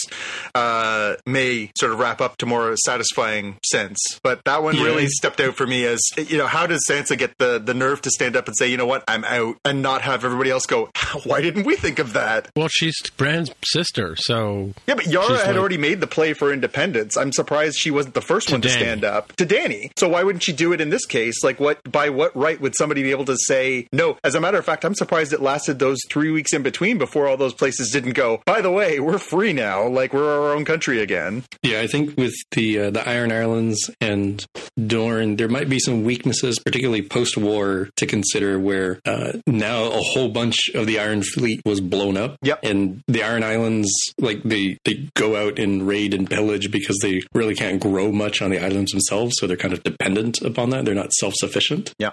And I also wonder if Dorne. So trade is like the guy. The guy from Dorne was like a dude because um I forget her name. Uh, like Laria Sand, I forget what her name was. Like had killed like the rightful ruler, and she herself was, and her daughters were all taken care of. Like the whole lineage has been broken up in Dorne. Yeah. So dude number five from Dorne is probably like, yeah, I'm okay being a lord of my little area. And not, Yeah. and not pushing for independence because I who knows what my situation is going to be like. right. Yeah. Uh, all right. Last question. What would they have had to have offered to Bronn after giving him Highgarden to come back and live in King's Landing and work as, the, master, of coin? Yeah, and, and why him as master of coin? What does he know about finances? Yeah, I mean, we, we can talk again more about the, the small council, that whole makeup. How did how did uh, uh, Sam end up going from I quit the Citadel to I am now Grand Maester inside the the uh, you know the, the Red Keep now? How did that happen in three weeks? He's he's got a chain on, he's got robes on, he's Yeah, yeah. he's on the small council. Like how, in three weeks? And he has he hasn't shaved at all. Like he hasn't aged at all, right? So it's obviously like three weeks later, not a year later or whatever, right? Do we do we consider Bronn a decent character, like a decent person? No, Right. So he's the only He's a non, sellsword. he's the only non decent one on the, on that council then, because everybody else, you know, it, it reached a point of piety almost. Uh, y- you know, we know what Brienne was all about and her and her, you know, her commitment to Sansa. So I can see that Tyrion is really smart and knows that it's better to keep his enemies close and True. people who would complicate his life. That's my only thinking as to why he would be there because Bronn can be the fly in the ointment, and if you keep him close, uh, you can see what he's up to. Well, I guess Littlefinger was the master of coin before that, right? yeah, yeah. Yeah, and that was a pretty rough dude for sure. Yeah. Hmm. What do you think, Jaime? I was trying to think. I was going to say, oh, because Bronn has all the um, all the gold, but he actually doesn't because they raided Highgarden and brought it all to King's Landing to pay off the Golden Company, or sorry, the Iron Bank. Yep. So I'm not not sure where all the gold is now. Maybe, maybe they looted it off the Golden Company folks. Yep. I can see that. Yeah. So how do we end this show now? Well, I, I guess I want to. Fade to black. I want to. I want to touch on that one note that I put into our, our notes there before we, we get to that. So, uh, I think the easiest speculation coming out of this was there's a lot of places. If, say, perchance HBO wanted to break the glass and uh, and recycle the future of Game of Thrones, now we know they're going to do some prequels. There's a bunch of different shows in development. They're they're not going to let this franchise not continue because money. Um, how long before they throw a boatload of money at one of uh, the stars, the Stark kids, or whatever, to reprise their roles? The obvious one seems to be Maisie Williams because she sort of strikes out on her own. If you pay her, you know, ten million dollars an episode ten years from now to reprise her role somewhere in a new land of that world, uh, does she come back and play that part? Because we last see her sailing off into the distance as you know, I'm going to go discover the undiscovered country. Um, so the question is, you know, is there something there? So the answer, in the short term at least, uh, came this week. So the the uh, HBO's president of programming, Casey Bloys, uh, talked to the Hollywood Reporter, and everyone said, "Hey, you know, the question was put to him, you know, does Arya's ending mean we're going to see a spinoff with Maisie?" And he said, "No, no, no." Uh, he said, "Nope, nope, nope, no." Part of it is I want to do this show, this Game of Thrones, Dan and David's show, to be its own thing. I don't want to take characters from this world that they did beautifully and put them off into another world with someone else creating it. I want to let it be the artistic piece they've got. That's one of the reasons why I'm not trying to do the same show over. George has a massive, massive world. There's so many ways in. That's why we're trying to do things that feel distinct and not try to redo the same show. That's probably one of the reasons why right now a sequel or picking up any of the other characters doesn't make sense for us. I agree with his sentiment, but how long do you think they can hold off when there's going to be a nonstop clamor for a reprisal of something from this world? I think I think you're right. It's going to take years. It'll take years. But like tonight, when we're recording this, uh, Woody Harrelson is playing Archie Bunker in a live uh, All in the Family, right? So I, I think it depends on one thing practically, which is how does Maisie's career go? What else does she do? And the other part is, in a handful of years, uh, it would be the biggest TV event ever if we get 27 year old Arya. Like that would be a monster television event, and the money might be just too big for them to ignore. Yeah. True, true. I was. I have to say, I was actually disappointed. Other than her ninja move on on the the White Walkers, you know, when she killed the the White the Night King, um, I was a little disappointed we didn't get any of the faceless man kind of ninja stuff that she did in in the last couple of series, right? Yeah, but she did kill the Night King. What more can we ask from her? she was tired. Yeah, that's, that's a pretty high note to go out on. Well, we were hoping she was going to do Sansa or, or sorry, Cersei or um, Dany or something. You know, like something. You know what? I bet you if if this was a Maybe that was if this her, was ten not Jon seasons, Snow. If, if this was a 10 season Game of Thrones and they played out the last full 10 episode seasons to the end, I think they could have gotten more into that stuff. But man, how do you fit that in? Like they shoehorned so much stuff. The pacing in this was so far off what we're used to in Game of Thrones. H- how could you squeeze that in? Oh, but if she had, uh, if after Jon killed Dany, if we cut to Jon somewhere else and then back to Jon with the bloody knife, and then she takes the face mask off, oh my god! Oh my God, George, you got my money. Take all my money. That would have been so great, Tim. You're onto it, man. That's a great idea. Somebody get Benioff and Weiss on the phone. yeah. Sure, sure. Yeah, I, I, I do think that it will be interesting to see what they do because you look at the reaction videos online and, you know, people are watching it at bars and other big gatherings. And one of the biggest cheering moments, like, like somebody scored the game winning touchdown in the Super Bowl moments is when Arya stabs the Night King. so great. A- And the second one is when Jon pets Ghost at the very end. So great.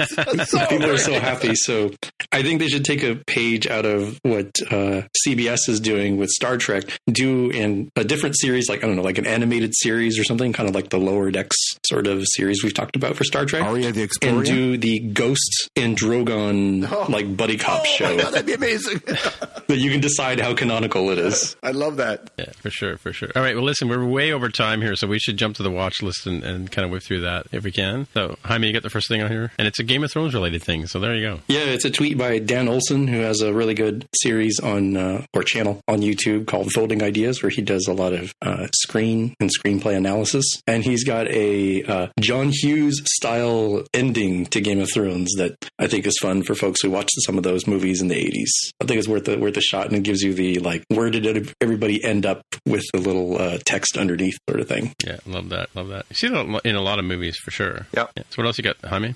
The other one was uh, I was out last week on a work trip in Portland, but me and some of my coworkers got out to see What We Left Behind, the Star Trek Deep Space Nine documentary. Uh, one night only. It was fantastic, but don't worry. Uh, apparently, there will be Blu-rays and or DVDs available soonish. I hope. I don't actually know when, but they they do mention it. So if you didn't get a chance to go out and see it, I'd say wait for that. It was great to see, you know, interviews with the cast. It was kind of cool that they actually brought the writers back together and they sort of prototyped out, oh, what if we were to do season eight, episode one? What would that be like? And with a little bit of uh, visualization, storyboard, and animatics for that. And of course, the sort of crown jewel was the, I think it was like 20 minutes of HD remastered video for uh, Deep Space Nine. Something like the uh, Sacrifice of Angels battle was just like amazing on the big screen and with crystal clarity of HD. Yeah, for sure. All right. Well, so my my I got a, I got three here actually. So I finally got around to watching Hereditary, which was supposed to be this amazing, you know, horror movie. So I got myself all primed up, and I was in a good place, was ready to watch this movie and have you know the bejesus scared out of me.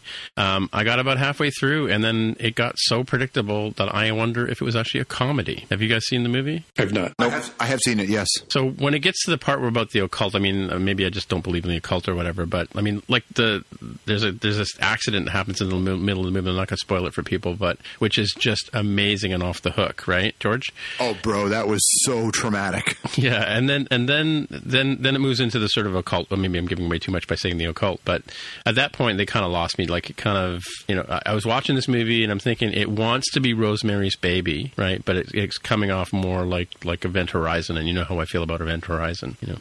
I am. Yes, I, I do. I, I, am a big fan of uh, of the Eight Kings of Hell. So to see one represented in the film, I liked it. Um, I, but it, it certainly wasn't. It didn't carry the same um, tension that the trailer did. Um, Oh right, yeah. You know, but that that that scene you're talking about, that accident scene, was just overwhelming, and I think that just kind of that stuck with me for the whole film. Yeah, well, for sure. I mean, they, they do a sort of Quentin Tarantino. You know, you don't really see what happens, and you're not really sure what's happening, and they don't reveal it till much later, right? So that was really good. But yeah, the, the, I think they, they if they had kept with that momentum, I might have been I might have been really really happy with the movie. But I I I watched it till the end because I figured, okay, I'm here, I might as well watch it. But yeah, they had lost me when when uh, Tony Colletti, what's her name, Tony Collette, Tony Collette's uh, you know starting to lose it a bit, you know, in the movie. Yeah, interesting. The other thing was so it's, I don't know what I have a special place in my life for for death around me, as some people know. But uh, a friend of mine recommended this this uh, series called Dead to Me, which stars Christina Applegate and I've forgotten her name now. Um, Linda Cardellini. Lena Cardellini. We I think we talked about it on the show here, but but I definitely highly highly recommend binging this one. Like thirty minute episodes, you'll be done in like two three hours, kind of thing. Uh, Ten episodes, um, super super hilarious. It starts with um, uh, Christina Applegate's husband has just been killed in a hit and run, and she's got this amazing uh, attitude that unlike any you know uh, a female character in any any you know movie where something like as devastating as this has happened to her, um, it's just it just plays plays up great. So I definitely recommend Dead to Me. I don't know if any if you guys have seen it at all or I think it was just passed by Riverdale as the most watched. Like Riverdale is now the most watched Netflix show, but for for its run, uh, Dead to Me was the number one show. how long has it been out? Only a couple of weeks. Sherry just binged the whole thing. My wife. Really, really, yeah, Yeah. yeah. I mean, the ending is kind of typical. I, I, you know, not not. I, I was kind of wondering what was going to happen at the very end, but when when it did pay off, it was it was a bit surprising. But of course, it leads into the next next season. How could you have it? You need this this type of ending to have a next season. I'm not going to give anything away there. Well, Netflix is very invested in having people hooked onto their new series now, since they're, as we talked about last week, a lot of their content Yes. is going bye bye. Cupboards are getting bare. Yeah, yes, yeah. yes. And my last one was I just last night I sat down and watched Happy Time Murders, which is the uh, Jim Henson's Sons movie. Mm-hmm. I think right,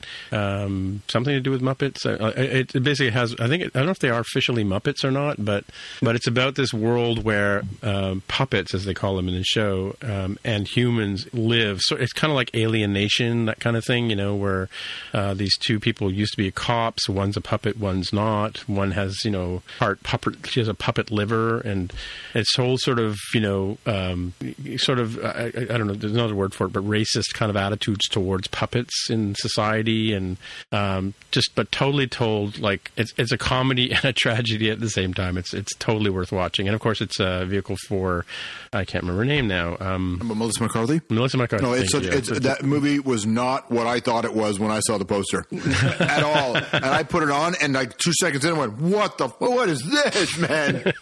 it was a real shocker. Yes, definitely don't. I love the I love the uh, the drugs are, are actually sugar candy.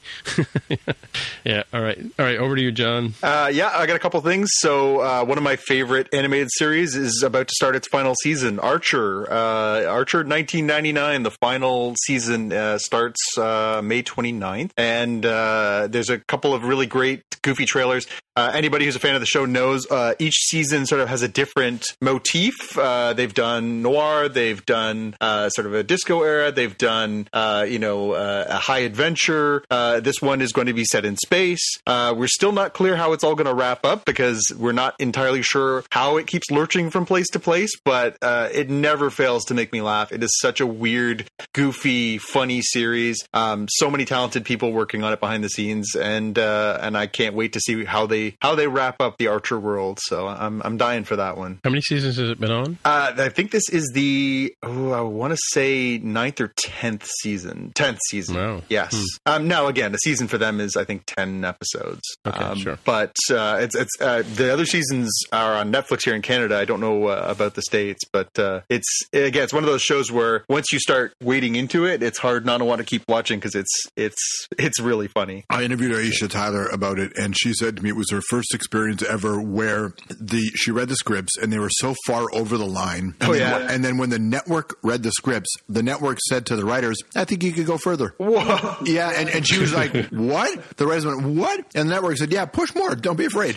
So Well, because it's because it's FXX, right? It's it's Fox's right. Wow. adults brand, so they wanted envelope pushing. This is you know they the same ones that bring us Legion and some of the weirder Fargo, some of the the edgier, weirder side of of their storytelling. Wow. All right. But it's yeah, it's it's genuinely you know yeah, borders borders are pushed uh, uh, in a, a regular occurrence on that show. Um, a lot of innuendo, a lot of uh, dirty jokes, but it's it's always funny. Right. Uh, and the last thing I've got in here is uh, they've got a trailer this week for Black Mirror season five, which is coming in a scant uh, week and a half to Netflix. Wow. Uh, June the fifth is coming. Um, so we'll have the, the link in our show notes to the uh, the trailer. Um, yeah, I mean that series never seems to disappoint. That I can't say every single episode has knocked my socks off, but there's almost always a gem or two in every season. So I'm I'm curious to see what they've come up with this year. Yeah, and some big names acting in that one too. Absolutely, sure. yeah. Miley Cyrus is the uh, the big face of this one. That uh, she's in one of the episodes. So, Spoilers. Come on. well, she's the first thing you see in the trailer. Oh, okay. Well, I haven't seen the trailer yet. Yeah. All right.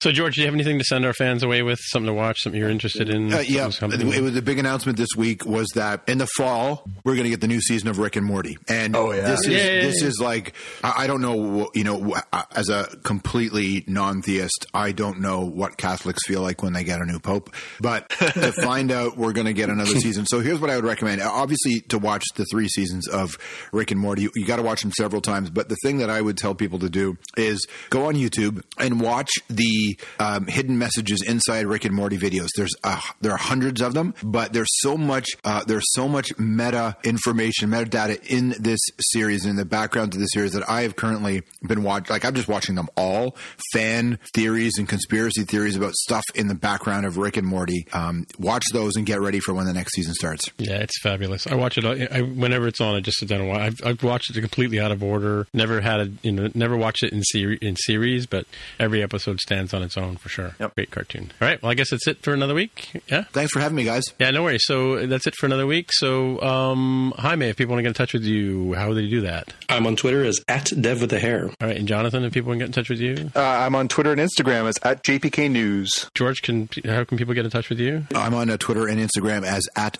Strombo. That's right. And you have this little radio show you do. Strombo Show. All right, CBC Music, I believe, right? That's right. Every Sunday night. Sunday nights. And we have an app. All right. Uh, my name is Tim Mitra, T I M M I T R A on the Twitter machine is the best way to get a hold of me. So until next time. time. We'll see you in the future. Thanks, guys. Bye. Bye-bye. Let's go Raptors.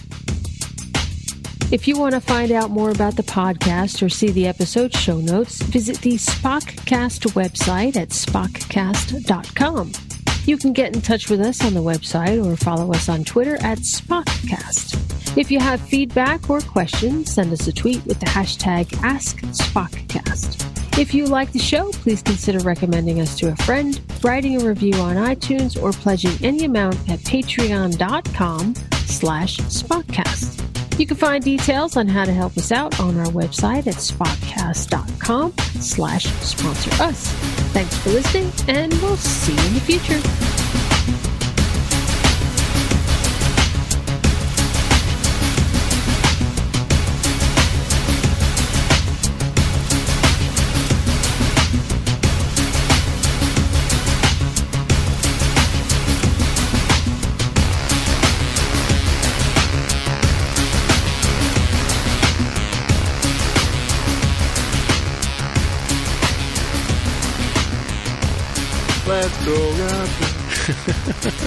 George, are they going to win the series? Oh man, I don't know. I, I don't know, but I think that game uh, four was the best defensive. I think game four was the most complete Raptor game I've ever seen in my life. I used to be an NBA reporter the first few years the Raptors uh, were in existence, so I would sit courtside. My job was to cover the visiting dressing room, so I had the Barkley Jordan era, and um, every team had had Hall of Fame players, and we would watch some really neat teams come in and play. But what happened in game four? That Raptor, that thing was out of this world. So I don't know if there's another one of those in them, and I can't tell how badly hurt Kawhi is. Yeah. Oh, he got hurt? Oh, no. Yeah, he tweaked his leg again. And the thing too, and you know, going to Milwaukee, the refereeing is so terrible in that league.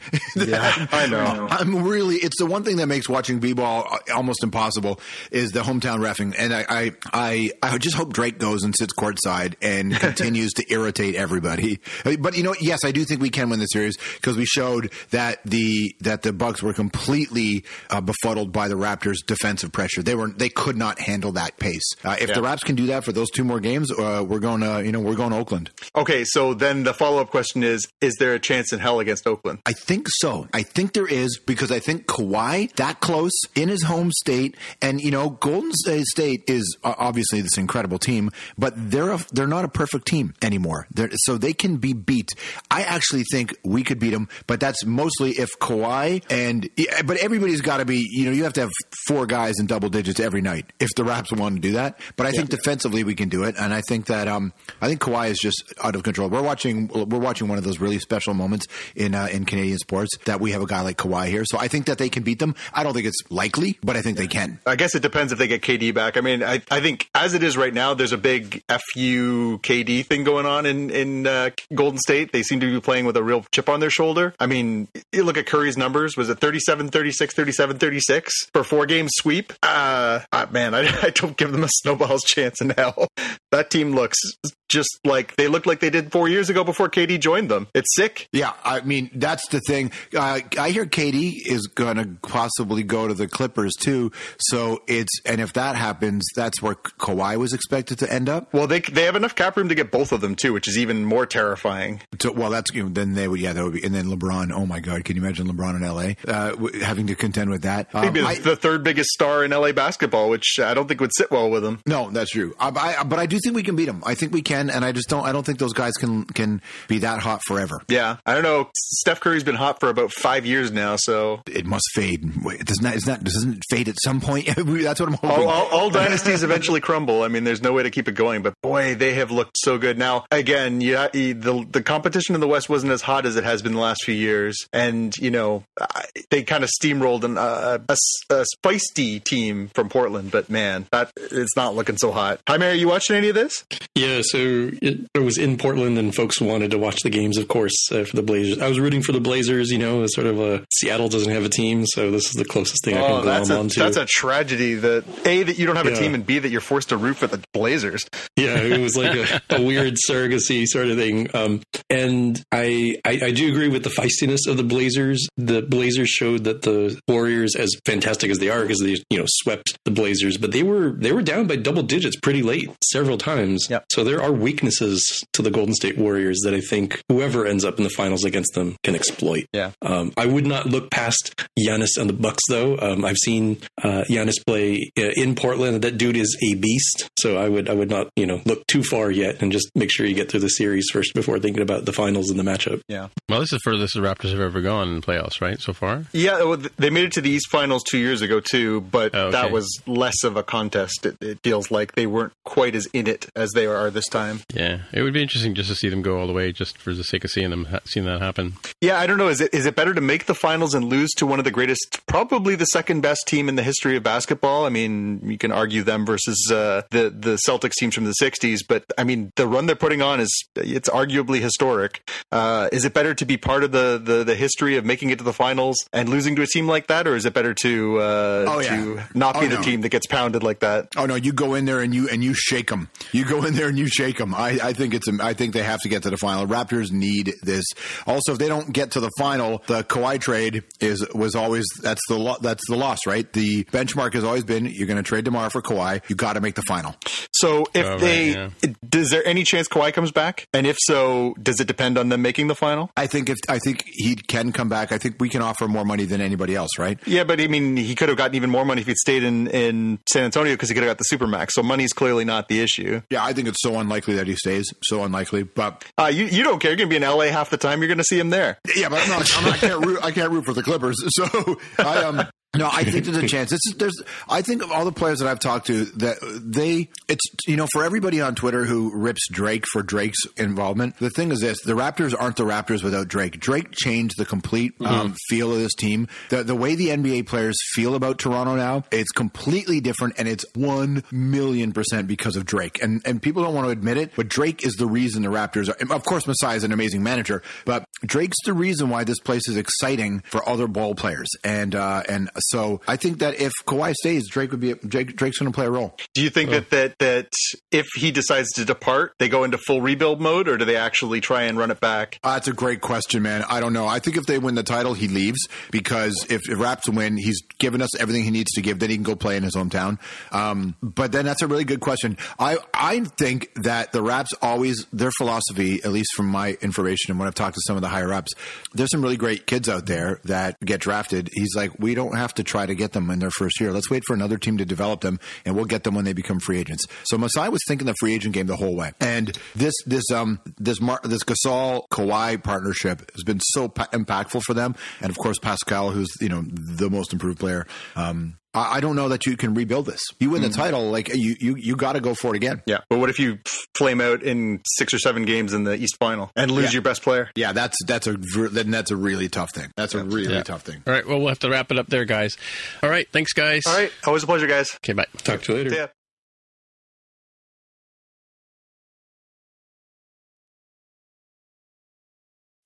As humans, we're naturally driven by the search for better. But when it comes to hiring, the best way to search for a candidate isn't to search at all. Don't search, match with Indeed. When I was looking to hire someone, it was so slow and overwhelming. I wish I had used Indeed. If you need to hire, you need Indeed. Indeed is your matching and hiring platform with over 350 million global monthly visitors, according to Indeed data, and a matching engine that helps you find quality candidates fast. Ditch the busy work. Use Indeed for scheduling, screening, and messaging so you can connect with candidates faster. And Indeed doesn't just help you hire faster. 93% of employers agree Indeed delivers the highest quality matches compared to other job sites, according to a recent Indeed survey. And listeners of this show will get a $75 sponsored job credit to get your jobs more visibility at Indeed.com slash podcast. That's Indeed.com slash podcast. Terms and conditions apply.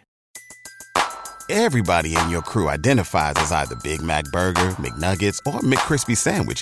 But you're the filet fish Sandwich all day. That crispy fish, that savory tartar sauce, that melty cheese, that pillowy bun. Yeah, you get it. Every time. And if you love the filet of fish, right now you can catch two of the classics you love for just $6. Limited time only. Price and participation may vary. Cannot be combined with any other offer. Single item at regular price. Ba-da-ba-ba-ba.